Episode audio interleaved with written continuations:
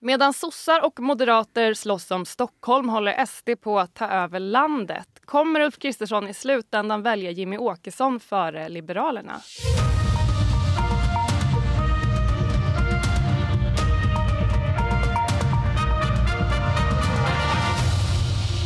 Det är tisdag 14 november. Du lyssnar på Politikrummet, Expressens nyhetspodd om svensk politik. Idag med mig, Filippa Rogvall, och med mig i studion har jag Thomas Nordenskjöld. Hej! Hallå, hallå! Och Annette Holmqvist. Hallå! Hej, hej! Jag tänkte så här, vi rivstartar podden med en snabb fråga till er båda två. Blir Jimmy Åkesson statsminister efter nästa val? Jag skulle säga att eh, givet opinionssiffrorna är det ju inte ett dugg konstigt att frågan ställs.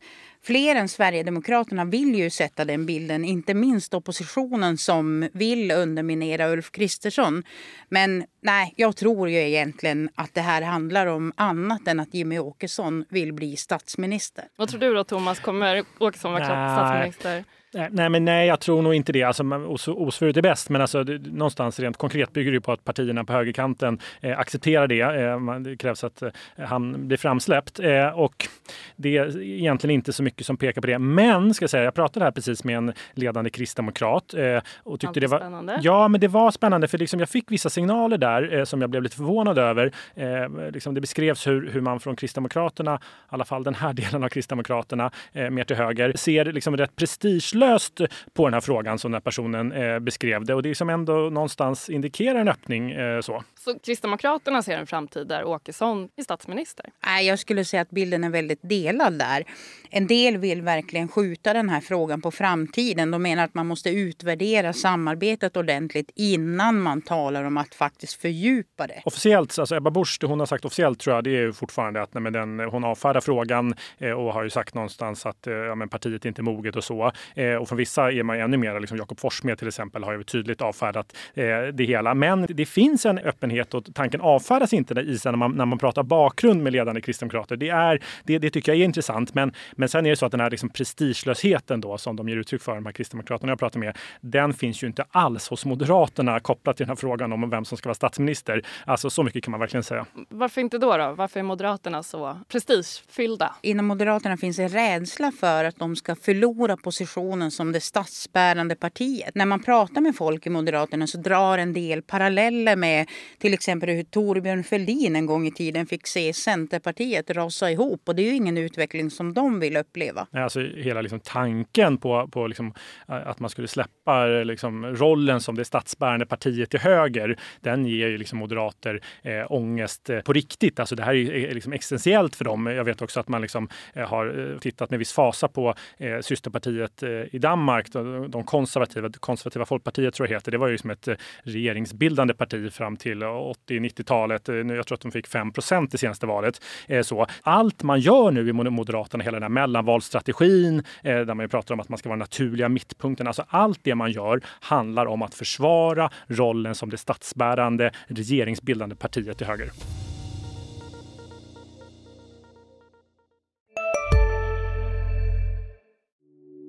Hej, Ulf Kristersson här. På många sätt är det en mörk tid vi lever i. Men nu tar vi ett stort steg för att göra Sverige till en tryggare och säkrare plats. Sverige är nu medlem i Nato. En för alla, alla för en. Vi är specialister på det vi gör, precis som du. Därför försäkrar vi på Swedea bara småföretag, som ditt. För oss är små företag alltid större än stora och vår företagsförsäkring anpassar sig helt efter firmans förutsättningar. Gå in på swedea.se företag och jämför själv.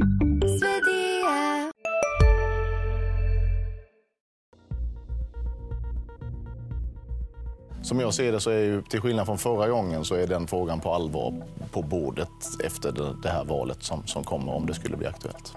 Jimmy Åkesson säger ju ändå här att ambitionen är att ta över statsministerrollen efter nästa val. Ska vi tolka det som att det är spinn från SD? Nej, men inte bara spinn är det ju. Sverigedemokraterna jobbar ju väldigt systematiskt med att förbereda sig för regeringsmakten. Mm.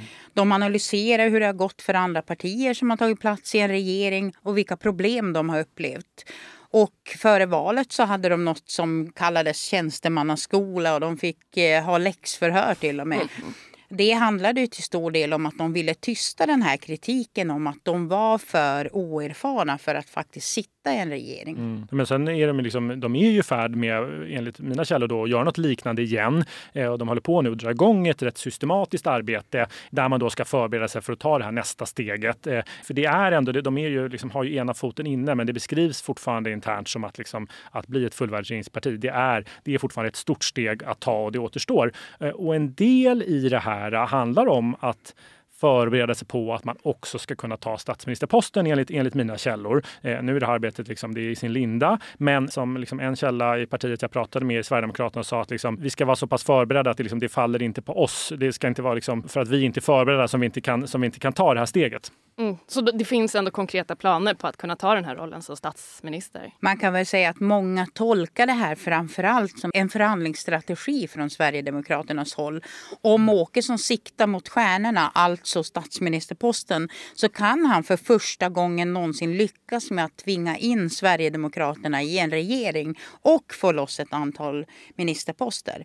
Själv har han ju i ett antal intervjuer under åren sagt att han skulle vilja bli justitieminister, alltså den posten som Gunnar Strömmer har idag. Mm. Men jag vet också att de, de håller på nu i det här arbetet då som pågår och som de håller på att dra igång. Så eh, redan nu så laborerar de med listor och håller på att identifiera olika departement och så. Eh, och när man frågar vilka, eh, ja, vilka departement som står på den här listan så då är, det, det har inte Hittills har de ett. Ja, nej, men liksom det, det, man, det man verkligen nämner det är justitiedepartementet. Det liksom, det är givet. Det är, liksom, det är ett departement som Moderaterna har till låns som man beskriver det från Sverigedemokraterna. Så det kan ju möjligen vara bra ja. för Gunnar Strömmer att veta. Ja, precis. Och justitiedepartementet har alla de här frågorna som SD värnar om. Det är migration, lag, ordning, inrikessäkerhet och så vidare. Så mm. det förstår man ju att det är givet för dem. Verkligen. Ja, men det här som Thomas säger, att det är någonting som man har till låns visar ju verkligen vilket självförtroende de har i Sverigedemokraterna just nu. Även om de inte har en våldsam uppgång i opinionen så går det faktiskt bättre för Sverigedemokraterna än de tre regeringspartierna. Ja, det kommer någon ny mätning nu. De är uppe på, ja, vad var det? 20, ja, de är enda partiet som växer. Precis, de är större än alla de tre borgerliga partierna tillsammans. Och jag tycker man ser det här på Sverigedemokraterna. De är närmast segerrusiga i sin framtoning just nu. Ja, ja men alltså verkligen. Eh, och det är liksom, jag tycker att det, det är liksom tydligt eh, att hela liksom det här antagandet som den här regeringsbildningen lite liksom skedde på, eh, kanske framförallt från borgerligt håll, var ju att bara SD släpps in och kommer in i värmen och, och så, så kommer de minska opinionen och Moderaterna kommer gynnas. Men snarare, om något gick man ju oroade sig Moderaterna för att det kommer, vad händer när det börjar gå dåligt för Sverigedemokraterna opinionen? Men det är verkligen ett antagande som har kommit på skam får man säga. Om vi bortser då från statsministerposten, för det låter ju inte som att Moderaterna kommer släppa den i första taget. Ändå framstår det oundvikligt nästan att, att släppa in dem i regeringen så småningom, eller i nästa val. Nej, men det finns ju inget principiellt motstånd i Moderaterna som jag upplever det mot att eh, släppa in eh, Sverigedemokraterna. Alltså enskilda företrädare, om man ringer runt kan man säkert hitta, men det skulle säga att överlag så finns det en bred acceptans eh, från högsta nivå och ut i liksom gräsrötterna, någon form av liksom mental förberedelse för att man kommer behöva ta det här steget, att man ser det som,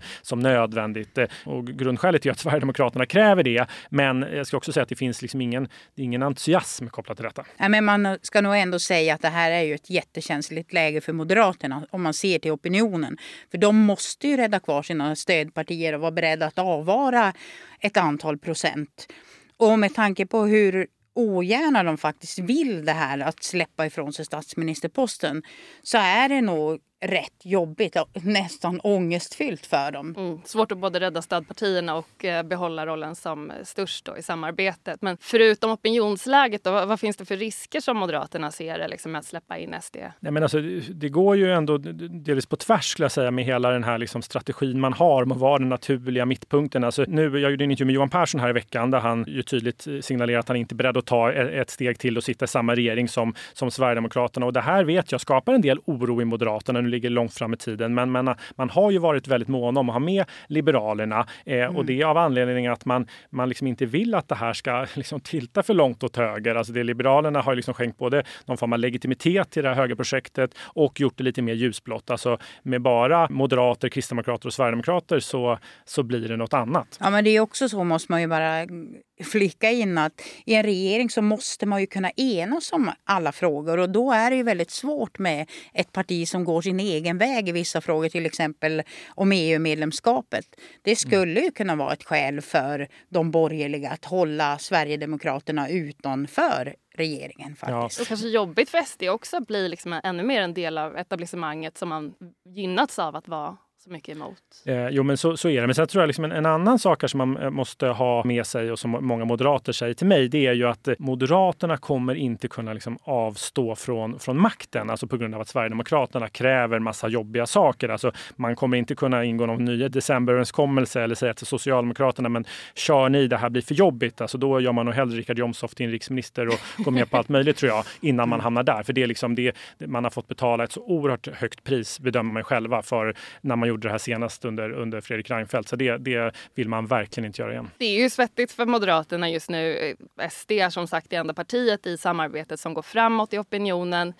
Vi läste i veckan att Moderaterna tappat greppet om sin paradgren lag och ordning där väljarna nu tycker att Socialdemokraterna är det bästa partiet. Sen mätningar kommer och går och så vidare. Men allt det här sammanslaget, vad innebär det för Moderaternas eh, självbild som den här naturliga mittpunkten? Ja, men det är en svår sits för Moderaterna som regeringsbärande parti det här.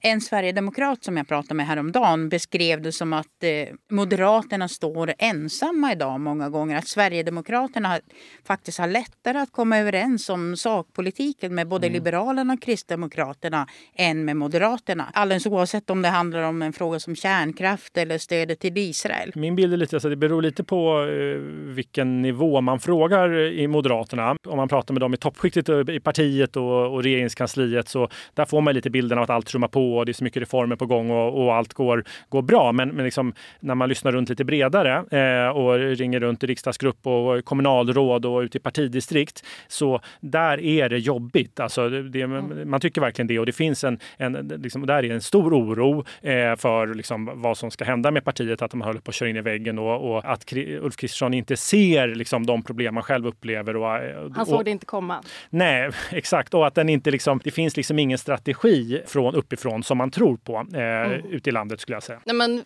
för det har ju pratats en del om Moderaternas strategi just nu.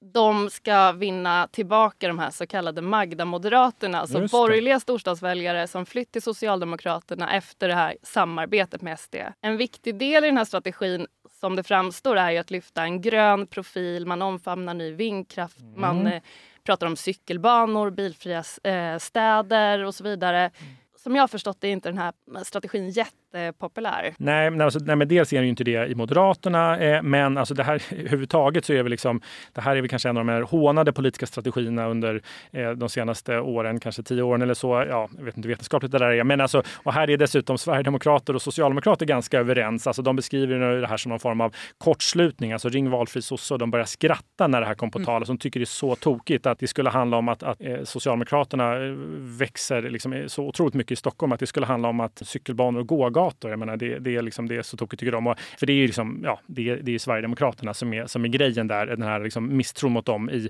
eh, breda väljargrupper i storstäderna i Stockholm och så. Eh, och även i Sverigedemokraterna, när, de bara, liksom, när man frågar om det här så bara liksom fnyser de eh, något nedlåtande om Kristersson och hans strateger och att det är så feltänkt och ängsligt det här. Mm. Är det lika dystert i din kontaktbok, Anette? Nej, inte, kanske inte riktigt, men ändå på många sätt instämmer jag nog med det Thomas säger. Men det man hör väldigt mycket det är ju att det faktiskt viskas nu att trots den här storstadsvurmen från Kristersson så finns det nya krissiffror för Moderaterna i just storstäderna. De gör egna mätningar i partiet. Precis. En person som jag pratade med sa att det kommer utbryta internt kaos och ifrågasättande av Kristerssons strategi när de här siffrorna läcker ut i partiet. Ännu mer än vad redan har gjort alltså. Exakt. Det finns ju en stor oro just för mm. att eh, det här fokuset i storstäderna eller på storstäderna ska riskera att kosta väljare på landsbygden i andra änden. Mm. För nu framstår det ju nästan lite som att både Moderaterna och Socialdemokraterna slåss om storstäderna och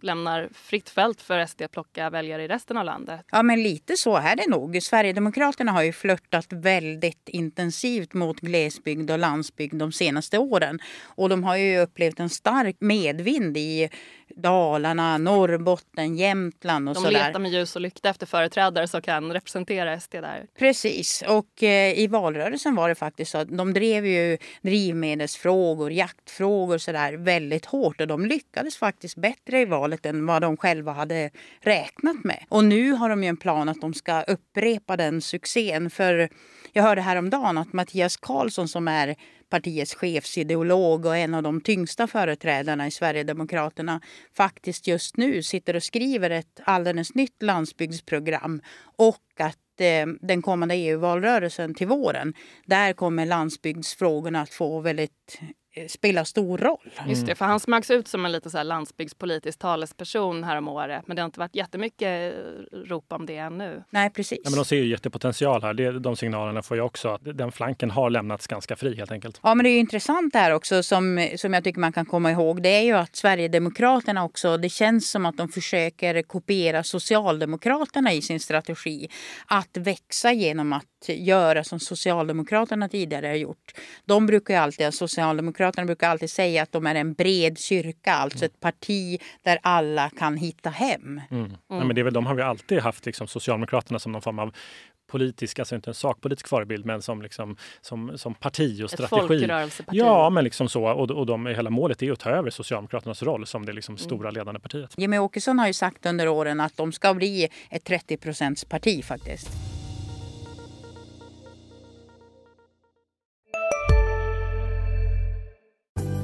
Synoptik här. Hos oss får du hjälp med att ta hand om din ögonhälsa. Med vår synundersökning kan vi upptäcka både synförändringar och tecken på vanliga ögonsjukdomar. Boka tid på synoptik.se.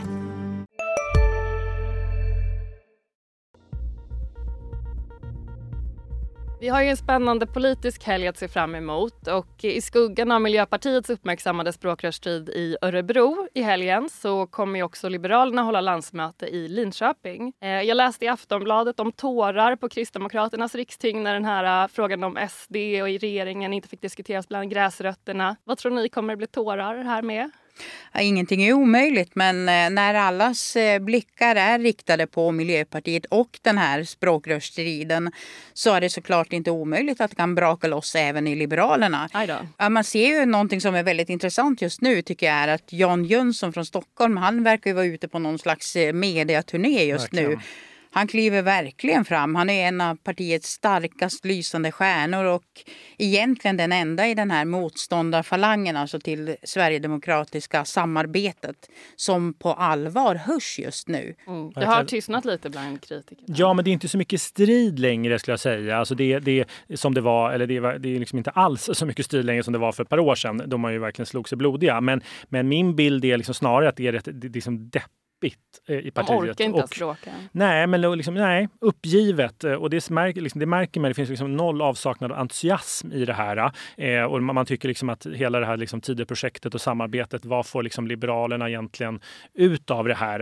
Eh, något man kan säga tycker jag, det är liksom Johan Perssons manöverutrymme här tror jag också är liksom, eh, rätt begränsat. Eh, det är liksom, de, de ligger på 2% i den senaste DN Ipsos-mätningen. Det är ju ändå någonstans ett underbetyg till, Eh, får man väl säga, så här ett år in. Och eh, det blir svårt, det märker man ju, att de här motståndarna ändå tydligt signalerar att det, liksom, det kommer vara svårt för honom att ta det här längre nästa gång om man ska fördjupa samarbetet eller om man ska ja, men inleda helt nya, eh, föra in nya frågor eller eh, ja, men rent av att SD skulle släppas in. Ja, men då krävs det, liksom, då ska allt det här upp på bordet igen och så. Ja men så är det ju verkligen och det måste man ju också flika in att inget parti mår ju bra med sådana opinionssiffror. Ja, det var länge sedan de mådde särskilt bra i Liberalerna.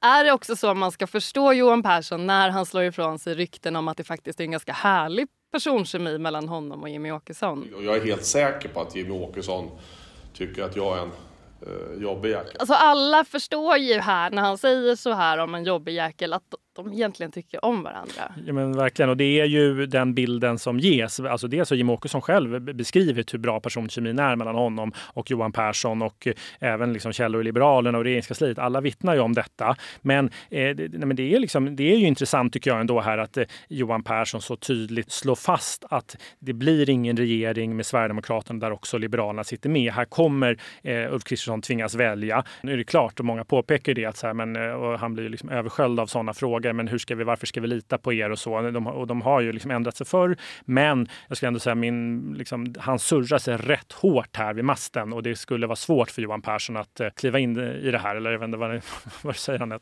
Ja men det är ju rätt kul att du tar upp den här intervjun för hos Sverigedemokraterna har man ju verkligen reagerat på det Johan Persson sa till dig. De, de är rätt sura faktiskt över det här. Mm. Att eh, han så tydligt deklarerade att eh, han vill inte sitta i regering med Sverigedemokraterna. Man har verkligen detaljstuderat det han sa och eh, försökt att tolka vad betyder det här framåt. Men det bryter ju, säger man ju liksom i, i Sverigedemokraterna. Man låter väl det här passera nu vad jag förstår, men det bryter ju mot liksom en överenskommelse om hur man ska agera mot varandra. Det kan inte komma som en chock samtidigt att, att han säger så här. Det har väl varit välkänt? Nej, inte alls. Men eh, som en sverigedemokrat sa att det egentligen ligger det i vårt DNA att eh, gå ut och reagera en sån här gång. Men de hade bestämt sig för att sitta på händerna den här gången. För att vara snälla mot Johan Persson? Ja, kanske. no några medgångar ska han ändå få. Verkligen. Um, men om vi ska knyta ihop säcken här, då, vad tror ni? Kommer Ulf Kristersson välja Liberalerna eller SD i slutändan? Alltså jag tror kanske inte att det handlar om vad Kristersson vill så mycket här utan eh, Sverigedemokraterna kräver ju alldeles uppenbart att få vara med och Liberalerna säger att de inte är beredda att ta det steget. Då vill inte de vara med. Alltså jag tror att hela det, det, det innebär nog att eh, valet eh, verkligen faller på Sverigedemokraterna där. Att det, det är som snarare de som kommer vara med och Liberalerna som hamnar utanför i det läget. Vad säger du Anette? Ja, men jag tycker just nu känns det mest troliga scenariot att de faktiskt byter plats med varandra. Sverigedemokraterna hamnar i regering, Liberalerna utanför. Det är i alla fall så man tolkar det här som Persson säger till dig i, från Sverigedemokratiskt håll. Ja, om, vi det skulle in... om, vi, om vi ens hamnar där, jag menar opinionsläget just nu tyder inte på något. Nej, precis. Ja, den som lever får se. Hörrni, det får bli slutordet för idag. Politikrummet är tillbaka igen nästa vecka. Tack för idag Thomas. Tack. Tack Anette. Tack så mycket. Och tack för att ni lyssnar.